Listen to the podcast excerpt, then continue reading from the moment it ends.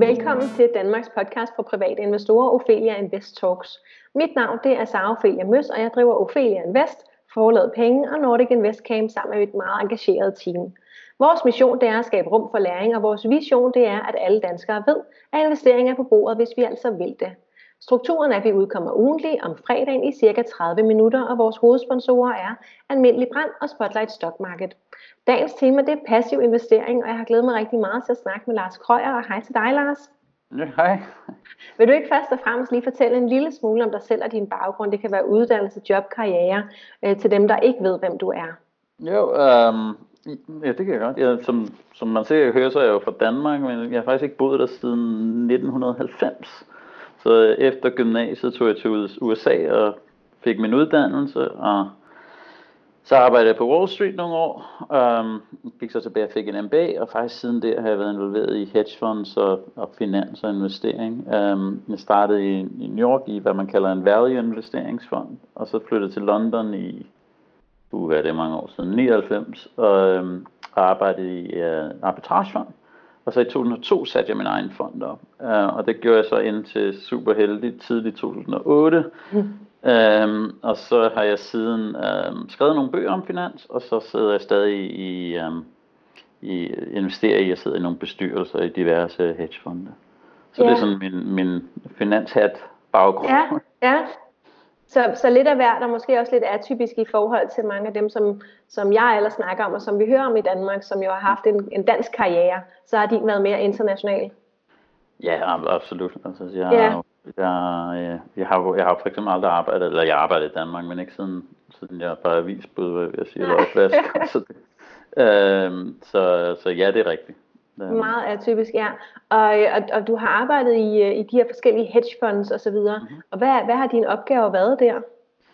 Jamen altså, i starten var jeg det, man kalder en analytiker, ikke? Altså sådan en, der analyserer forskellige investeringsmuligheder. Og så kan vi snakke om, at det involverer, men sådan på et meget højt plan, så jeg prøver at finde ud af, når det ikke det, jeg gjorde, men om Microsoft er en god investering. Mm. Og så laver du alt det arbejde, der gør ind i at finde ud af, skal man købe eller sælge Microsoft-aktier, og det vil man så anbefale til det, man kalder en portfolio manager, altså den, der ligesom bestemmer det på baggrund af altså fondstrukturen. Og så senere gik jeg jo selv hen og blev portfolio manager, altså den, der ligesom lavede de der afgørelser, og så til sidst startede jeg så for mig selv. Yeah. Og så nu sidder jeg i de her bestyrelser, som så principielt, selvom der er så vildt meget i det, overser portføljemanageren på vegne af investorerne. Okay. Hvad var din vigtigste læring ved at arbejde på Wall Street? Jeg tænker, der måske sidder mange spirende investorer og har romantiske drømme om, hvad der foregår der. Hvad var det vigtigste, du tog med dig fra? For dem ville det nok være, at det måske ikke altid er så romantisk. Okay. Og hvad var det for dig? Jeg vil sige, altså...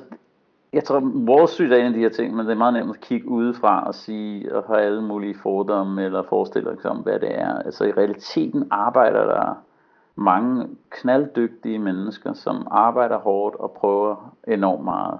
Og der er den her stadig lidt Gordon Gekko fra filmen Wall Street type, at det handler om store armbevægelser og smide penge rundt, sådan næsten lidt skødesløs, hvor i virkeligheden er der bare mange rigtig dygtige mennesker, der arbejder rigtig, rigtig hårdt. Mm. Og dem, der gør det, plejer at bare klare sig bedre på sigt. Og så er der selvfølgelig også et element af held, i hvert fald i investering, men der er også mange dele af branchen, hvor det er meget mere typisk, hvad skal man kalde det, nuts and bolts, altså den ene fod foran den anden slags arbejde. Så hårdt arbejde hver dag. Ja, altså det er det, men også spændende arbejde. Ja. Og så ofte omgivet af dygtige mennesker, der har en stor passion for, hvad de laver. Det er jo et enormt privilegie. Ja. Hvor jeg vil sige, den virkelighed, man ofte hører om i medier, er sådan lidt flyvsk casinoagtigt. Lidt nogle cowboys, der sidder og spiller med terninger. Og det er i hvert fald meget, meget fjernt fra den virkelighed, jeg havde. Som nogle gange var mere som et bibliotek. Altså. Okay. Spændende. Lad os hoppe videre til dagens tema, som jo er det her med passiv investering og måske lidt forskellen på aktiv og passiv investering. Kan du starte med at fortælle lidt om, hvad er forskellen på aktiv og passiv investering for dem, der ikke ved det endnu? Ja, altså lad mig sige sådan, forestil dig, at du havde et aktiemarked som S&P 500, som er det største indeks i USA. Det er jo et indeks, man kan købe passivt. Det vil sige, du køber alle aktier i det indeks på en sådan hvad kan man prædefineret måde. Ikke? Altså i det her tilfælde er det, at hvis der er en aktie, der er 200 værd, hele firmaet, den næste er 100 værd, så har man 2 af den ene, hver gang man har en af den anden i værdi. Og okay. det er, at man følger indekset. Det er det, du vil kalde market capitalization based index, altså et, der afhænger af værdien af de individuelle firmaer.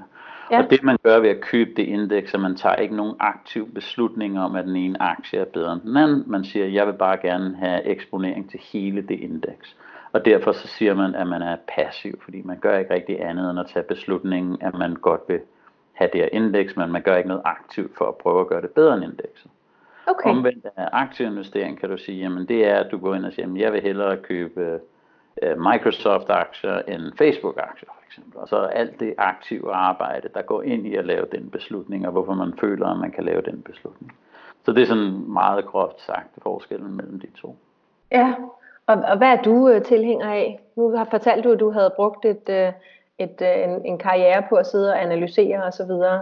Og det var vel for at finde af, om den ene var bedre end den anden. Ja, altså jeg vil sige, jeg synes, det er en forkert måde at stille spørgsmål, fordi jeg synes, at det er faktisk det, jeg har skrevet meget og arbejdet en del med.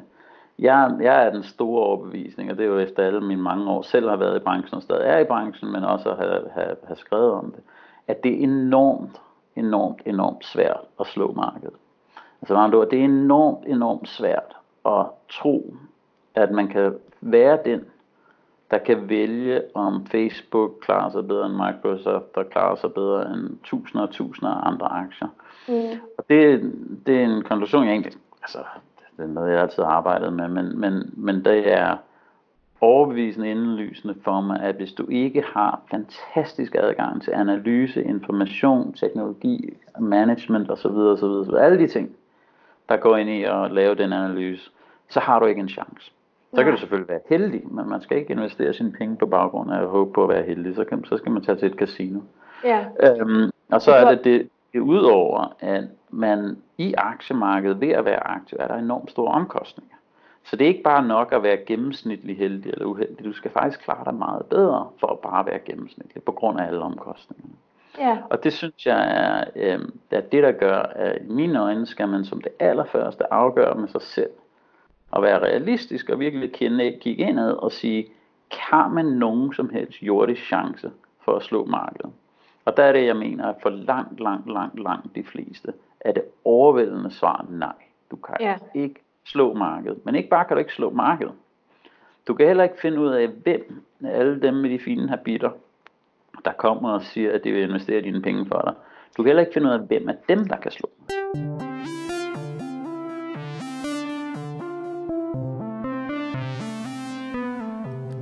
Flere og flere betragter miljømæssige og sociale hensyn som væsentlige i forbindelse med investeringsmæssige beslutninger. Vil du også have et godt afkast og gøre en forskel med dine investeringer? Hos Almindelig Brand Invest investerer vi i det, der gør verden bedre. Du kan søge efter Almindelig Brand Invest i din online investeringsløsning.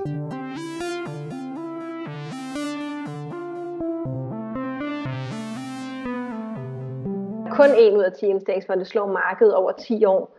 Kan du uddybe lidt det, fordi nu snakkede du om privatinvestorer, vi ikke er klogere. Det er noget, der er meget svært faktisk at få god data på, for der er jo meget få fonde, der har lyst til at dele god data. Så det er sådan akademisk forskning viser, at hvis du har, lad os sige 100, hvad du kalder mutual funds, altså aktive investeringsfonde, så tænk på dem, der køber og sælger aktier på dine vegne og tager et gebyr. Men du må heller ikke glemme, ud over de gebyr, de tager for dig, så har de jo også mange omkostninger selv. Mm. På grund af alle de store, så hvis du siger, at du har 100 aktive fonde, der prøver at slå lad os sige S&P 500, ikke? Altså, eller et lad os sige, relevant indeks. Ja. Så over en 10-årig periode er det kun 10-15 af dem, der reelt slår det indeks. Og så er det jo, du skal stille dig selv spørgsmålet, kunne du virkelig identificere de 10-15 før, altså før år 1, ikke?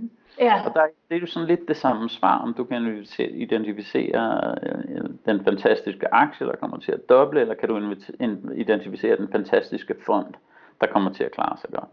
Nå, grunden til, at man hele tiden ser reklamer og, hvad de ellers gør for fonde, der siger, at du er den bedste de sidste 3 år, eller 5 år, eller 10 år, er på grund af enorm survivorship bias. Det vil sige, at vi hører kun om de 10-15, der har klaret sig bedst. De andre, de er døde.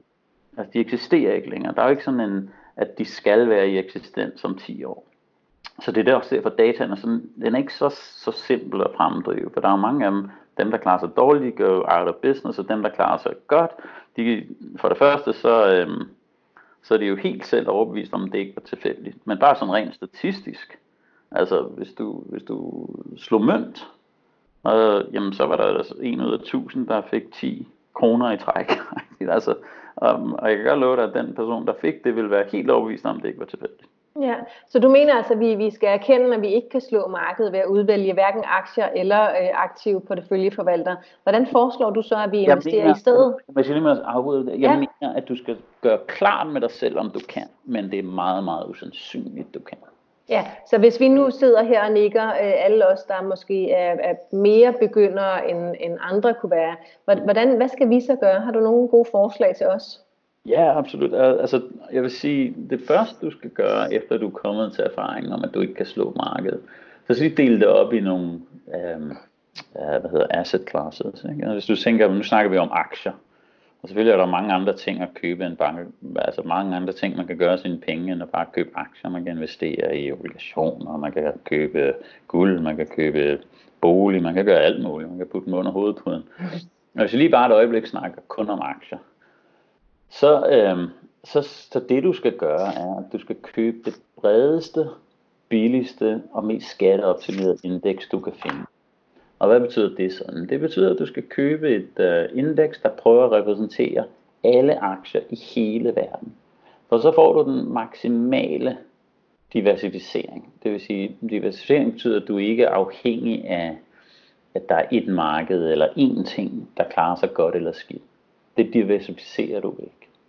Og hvad betyder det så billigst? Jamen, det er jo et indeks, og det er jo, altså, det er jo lavet, om du vil, altså næsten en computer, så du skal ikke betale særlig meget for det. Og der er forskellige udbydere af dem, ikke?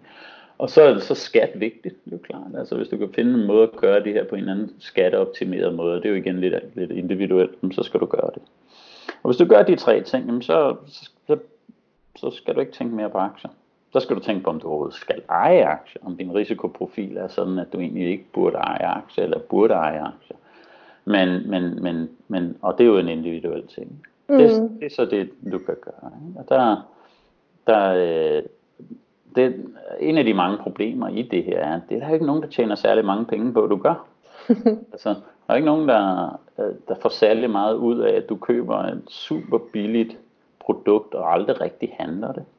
De store banker tjener allerflest penge på, at du køber og sælger aktier hele tiden, eller du køber en af deres aktive fonde, hvor de kan vise dig en eller anden fantastisk historie om et eller andet, du nu kan blive en del af. Og så kommer der så nogen som mig og siger, det skal du slet ikke gøre, du skal fuldstændig ignorere alt det der. Men det er godt nok for det første meget sjovere at lytte på en eller anden sjov historie fra en eller anden smart finansinstitution, som for øvrigt kan bruge enorme ressourcer på at sælge der de her ting. Plus at det er jo sådan, konventionel visdom, at man på en eller anden måde skal gøre et eller andet aktivt. Ikke? Man skal på en eller anden måde ud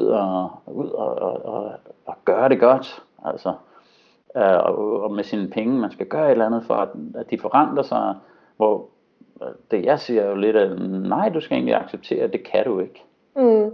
Ja, fordi det kan det passe, at det er en overgivelse, ikke? Og det er derfor, jeg tror, det er svært for mange at komme til den holdning. Ja, du har, kan det passe, at du mener, at vi er ved at investere i de her, hvis vi så også tager lavrisikoobligationer, og bare en enkelt af de her index-trackers, altså et værdipapir, der følger et specifikt indeks, som så skulle være det bredeste og billigste og mest skatteoptimerede, at vi kan opnå et bedre afkast end 99% af alle investorer. Kan du uddybe det? Nej, det kan jeg ikke helt love. Det jeg siger er, i min holdning har du en lige så god investeringsportfølje, som næsten alle i din nu snakker vi kun aktier. Yes. Det er jo klart, at hvis der er en, der går ud og køber en aktie, og den tidobler, jamen så, altså, den kan også være gået til 0, men så den person har jo den bedste forretning. Så det er jo, altså hvis du kigger fremad, der er jo altid mange, der vil være heldige, eller mange, der også vil være uheldige. Og vi hører jo altid om dem, der er heldige. Det er klart. Og vi er også alle sammen tilbøjelige til at huske, når vi selv har været heldige, især hvis vi på en eller anden måde kan overbevise os selv om, at det ikke var held. Ja, så det kan være, at man skal i virkeligheden også kigge lidt på risikojusteret afkast, fordi hvis der nu er en, der går ud og køber bare en aktie, som så, det ved jeg ikke, stiger 1000%, så kunne det se rigtig godt ud, men vedkommende har jo taget en voldsomt stor risiko i forhold til vores meget brede diversificering, som du nævnte. Ja, og var der en eller anden, der gør, at den person havde nogen realistisk mulighed for at vide, at det ville gå sådan, før det gjorde? Eller var det bare en lotteriseddel? Ja. Så det, jeg synes, man skal kigge på, er ikke, hvad sker der fremover? Det er, hvor er vi lige nu? Og hvordan er din portefølje bedst sat sammen lige nu? Og der hvorfor, skal man tænke på risiko selvfølgelig, men man skal også tænke på, at du kan ikke regne med held. Du skal ikke regne med held. Ja, hvorfor er der så, trods at der er så meget evidens, der beviser det modsatte, hvorfor tror du så, der er så mange, der bruger en aktiv strategi, altså stockpicking, går ud og vælger enkelte aktier?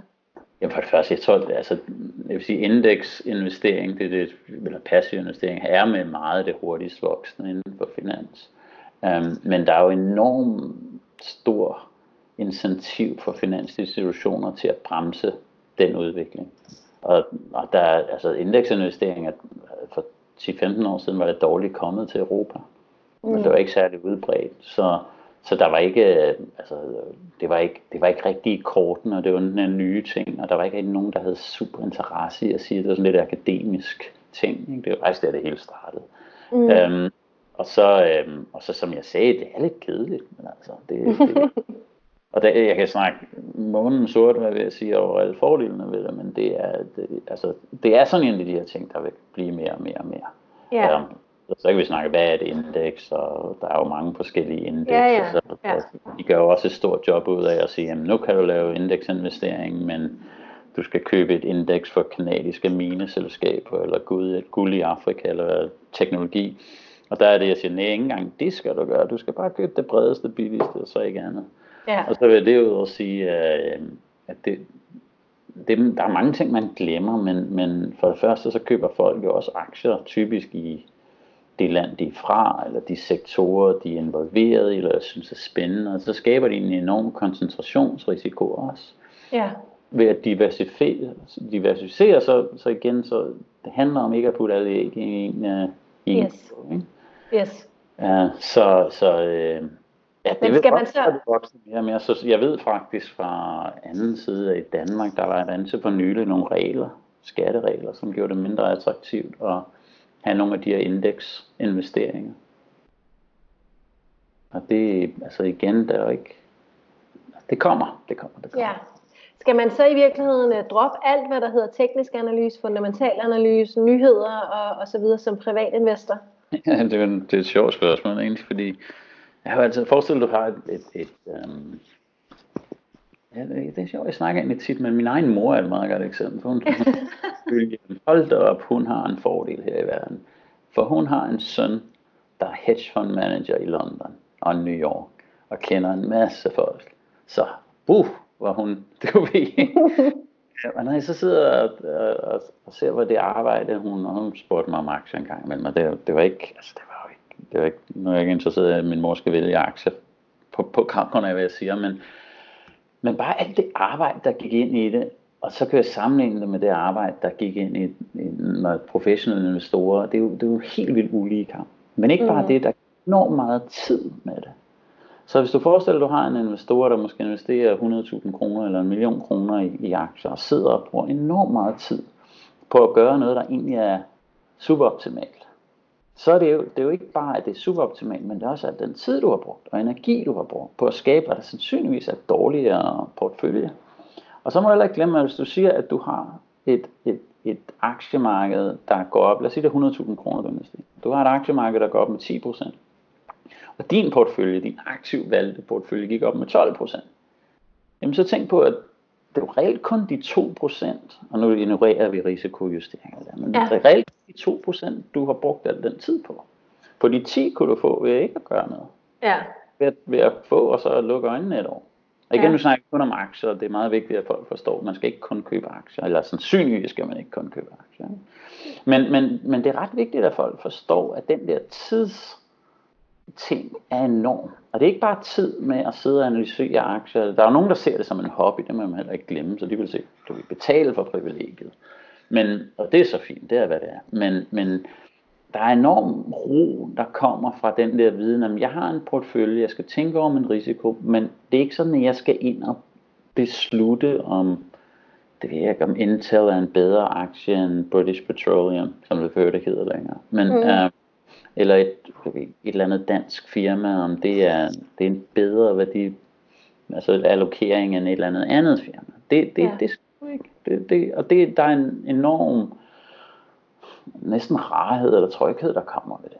Ja. Og det er derfor, det er så vigtigt, at det her er sådan evidensbaseret, ikke? Akademisk evidens. Og det er rigtigt. Altså, det var faktisk til at skrive min anden bog. Det var lidt, at jeg havde den akademiske baggrund, men jeg havde også den praktiske i markedet. Ikke?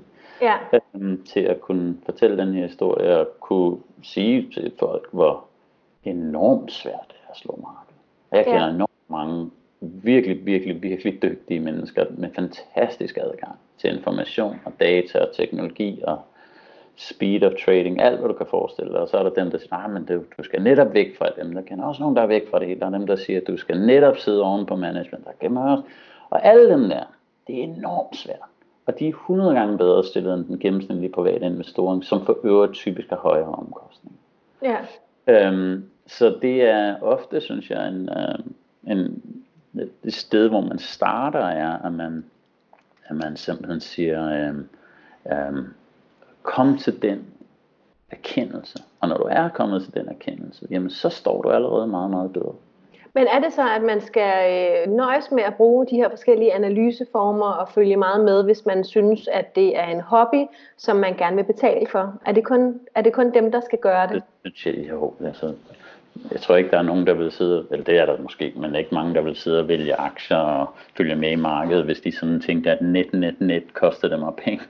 Så jeg tror, der er jo mange mennesker, der bare føler, at alt det, jeg siger, er noget vås, og går videre, og så har de alle sammen en historie om, hvordan de har tit oplevet deres penge på 5 år, eller kender en, der har det, eller en, der giver dem gode fif, eller der er mange, hvor det er ikke ligesom markedet for min besked, fordi de ikke rigtig er parat til at lytte på det. Jeg får da også op til en idiot. Ikke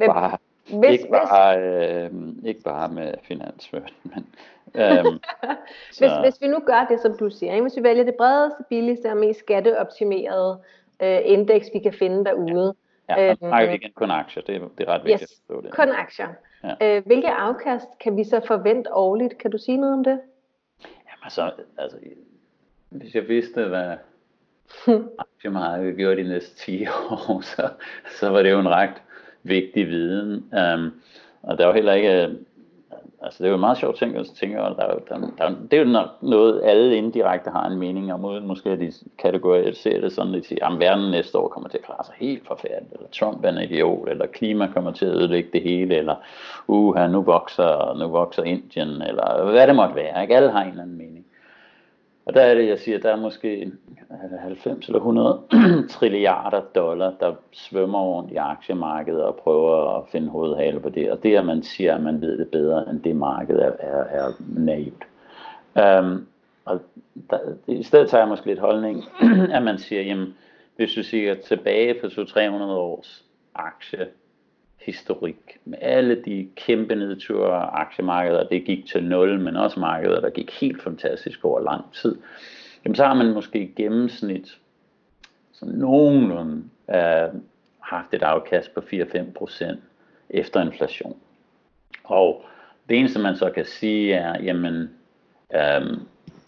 det er det afkast, man har haft for den risiko, det har været at investere i aktiemarkedet historisk, og at det er måske ikke et helt skørt tal at have i hovedet, hvis du kigger fremadrettet, men selv kort, men også på lang sigt, kan der være enorm variation. Mm. Ophelia Invest Talks er sponsoreret af Spotlight Stock Market.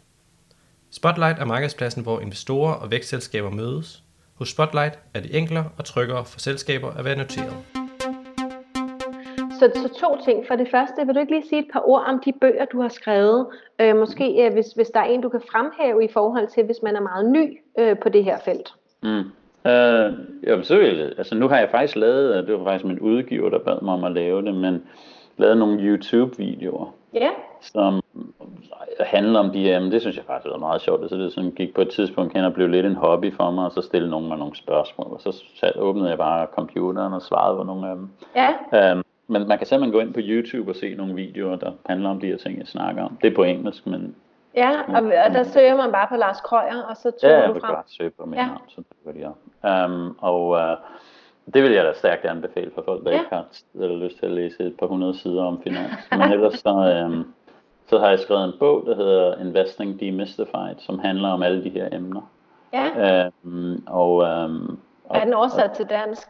Det er den faktisk netop ikke dansk. Det er sådan en åndssvagt. Jeg får det er lidt fjollet, nu du er dansker. Det kunne jeg snakker faktisk med udgiverne om det. Det er fordi, de fleste danskere, der læser om finans, kan rigeligt engelsk. Eller det er deres holdning. Men den er på kinesisk, og koreansk, og spansk, og russisk, og hindu, tror jeg. Og japansk. Okay. Jeg er helt sikker på, at der sidder nogen og lytter med nu og tænker, vi kunne godt tænke os den på dansk. Men det kan du så tage med. Desværre. Yes. Så det er en god bog, Investing Demystified. Ja, den har i hvert fald fået en god kritik. Det er jo sådan lidt mærkeligt for mig at sige. Det synes jeg godt, du må. Jeg har skrevet en anden bog, men den handler egentlig om min tid. Det var faktisk den første bog, jeg skrev. Jeg skrev en bog om min tid i hedgefondbranchen. Det er sådan lidt historien om, hvordan man starter og driver en hedgefond, og hvordan kom typisk dansk dreng til at drive en stor hedgefond i London, og det synes jeg var en sjov historie at skrive, efter jeg var færdig, og så var det det. Så det var faktisk derfor, at så kom udgiveren, den gik rigtig fint, så kom udgiveren tilbage, og så spurgte, om jeg ikke havde lyst til at lave en bog til, og så skrev jeg den anden. Og så har været en del af en tredje bog også, men det er meget om det samme som i den anden. Okay. Og så er der ikke mere bøger, så der kommer ikke flere bøger, nu er der ikke noget viden tilbage her. Og jeg tænker, du har stadig år til gode, og du kan erfare noget nyt, ikke? Har du afslutningsvis et godt råd til de private investorer? Kan du sammenfatte de ting, du har sagt? Hvis man er nået så langt i sådan en podcast, og man ikke husker andet, så tænk på, om man kan slå markedet, og prøv at være accepterende, at det er overvældende sandsynligt, at man ikke kan. Og så vil mange ting følge. Hvad man så skal gøre, vil komme meget mere naturligt. Men hvis på et eller andet plan sidder og tænker, jeg kan godt, eller det er ikke så svært, eller jeg kan huske, at jeg købte en eller anden aktie lige før den doblede, eller så er det svært. Men hvis man kan komme og kigge ind af til den realisation, og det kan man nok ikke, eller man har ikke tiden, eller hvordan man end kommer til den realisation, så har man nok været ude i noget af det mest produktive, man gør finansielt i år. I hvert fald på lang sigt. Jeg kan godt lige putte det i perspektiv, men jeg havde sådan en mini-eksempel i min bog. Nu er den baseret i London, men for dem, der har været i London, så har man jo undergrunden. Og så gik jeg ind og fandt ud af, at hvis du tager en der starter på undergrunden og som konduktør, og er hele sin karriere for London Underground, og hvis løn går op med inflation, og lægger 10% af sin løn til side hvert år i aktiemarkedet. Og den ene gør sådan en indeksfond, og den anden gør en investeringsfond. Og den eneste forskel på udfaldet er omkostninger, altså omkostningerne og gebyrerne på den her aktive fond. Så i slutningen af den periode, når den person går på pension, hvis aktiemarkedet klarer sig, som det har gjort historisk, så vil den ene have større pension, sådan så den person kan købe 5 eller 6 Porsche-biler. Så det er bare for energien, og nu gør jeg i hvert fald, biler er meget dyre i Danmark, men det er bare for at give en idé, at her snakker du altså om en tog, en der kører et tog for sit job, og sandsynligvis ikke ejer Porsche, vil have så meget mere i pension ved at gå den passive og den aktive rute, med hvad der er sådan ret rimelige fornuftige assumptions. Yeah. Ja, så det er vigtigt det her. Det er vigtigt for folks privatliv. Godt. De billeder har vi faktisk også, hver gang jeg holder foredrag, og vi har det også i flere bøgerne, det her med forskellen på aktiv og passiv på lang sigt, ikke? Hvor mange 100.000 det faktisk kommer ned til. Men tusind tak for det, Lars. Det var rigtig spændende. Jeg er sikker på, at der både sidder nogen, som klapper og er enige, og så sidder der nogen og tænker, ja, men altså, jeg tror sgu godt, jeg kan gøre det lidt bedre end markedet. Og ikke glemme os, når du bliver rig. Nej, men det er så fint, der er plads til alle, og der sidder jo også nogen, og en gang imellem, altså som du siger, der er jo 10-15 af de der 100 fonde, som formår at gøre det bedre, i hvert fald et år ad gangen, ikke? Mm. Og så må vi jo se, om der er nogen, der er held til at finde dem. Men tak, fordi du ville være med. Du kan følge Ophelia Invest på Facebook, Instagram og YouTube. Feedback er altid velkommen. Har du ris, ros og forslag, så send os en mail på kommunikationsnabel@opheliainvest.dk. Du er meget velkommen ud på Nordic Invest Camp, Danmarks største investor-event den 28. marts. Du kan hoppe ind på hjemmesiden nordicinvestcamp.dk og læse mere om det. Så har vi både Aktieklubben Danmark og Kvindelotion inde på Facebook, hvor vi er op mod 10.000 snart, der sparer dagligt om investering for begyndere. Og så er der bare tilbage at sige tusind tak, fordi du lyttede med.